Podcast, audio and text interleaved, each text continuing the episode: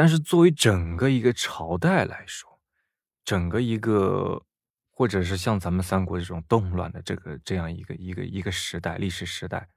这种是属于群像啊。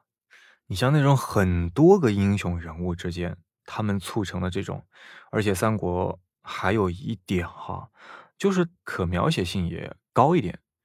其实战国这方面呢，其实这有些怎么说呢？其实我们电视剧也有拍，就是像大秦帝国的三部曲啊，第一部裂变，第二部纵横，第三部崛起，是吧？从秦孝公到嬴驷啊，秦惠文王，再到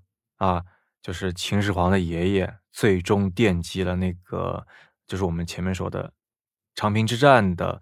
最终奠基了秦国六一统的那个决定性战役的秦昭襄王。但是他这里面演员包括他的篇幅特别长啊，因为他涉及到这么多个国家，它里面的那个人物关系其实是非常繁杂的，包括你的视角切换。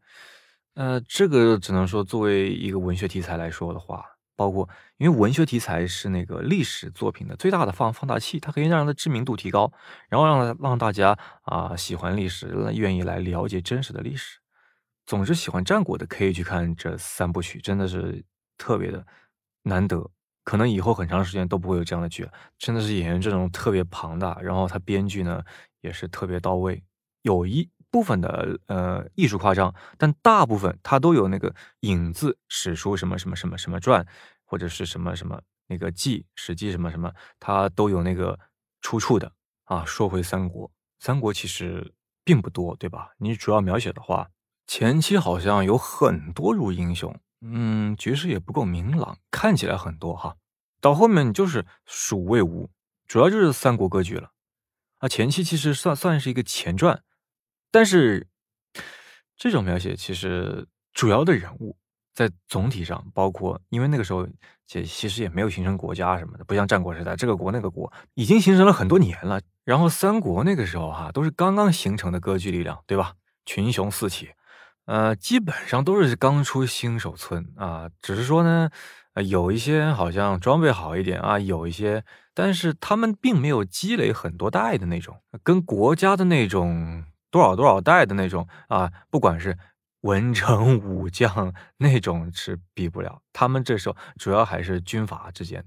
直到就是后面形成三国割据、三国鼎立之后，慢慢的开始就是谋臣武将都是各方面都齐备了，而且都是特别顶尖的那种，各有各的风格，所以到中后期呢也是特别精彩、回味无穷的部分。总结来说呢，就是那个政权呢什么都是在动荡中，所以动荡中的话它就没有那么的稳固，所以它的动乱发生都是特别迅猛，它可能很快就灭亡，或者是它很快就会崛起，是吧？你像袁绍可能他们就是两个兄弟就是一手好牌打得稀烂的，董卓呢他也是因为太暴虐了，不过他也享受到了他该享受的至于一开始呢他也是抓住了时机，他确实把十常侍都给干掉了人民大快人心，但是对人民来说其实也没变化，但是至少往前推进了一步从一个乱世到了另外一个乱世，但是咱们这个乱世嘛还是有点希望的就是群雄割据，他已经开始了这种分裂的局面，合久必分，分久必合，他已经开始了这样的一个进程。因为如果是吧被太监宦官专权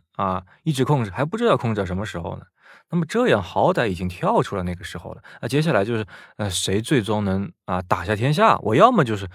跟着一国，我在这里休养生息，就像蜀国在后期他不是休养生息吗，他跟东吴他们联合起来对抗北魏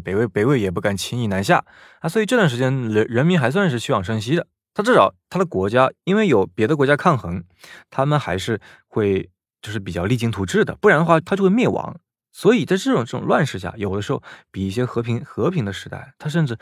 还会有一些侥幸的和平存在。那当然，只有真正的大一统，大家才没有那么多顾虑，因为这个毕竟还是吧，还是有边患问题的。不管怎么说吧，就是比那种整个一个朝代，它虽然是大一统什么的，但是它在灭亡的边缘的那种，就是不怕贼偷，总怕。更怕贼惦记嘛，就那种吊着的心情肯定多少是要舒服很多的。反正总的来说，三国真的是描写，其实是它的难度肯定是比那种个人传要复杂很多很多的，但是它没有战国那么纷杂，那么多朝代之间的更替，它的描写不会跨越那么多个朝代，它的时间线包括，然后三国呢又是作为整个一个朝代里面特别辉煌的，哪怕到最后它也是很辉煌很雄伟的，说是回光返照也好，它吧是吧，它总是有那么一些可歌可泣的地方，英雄豪情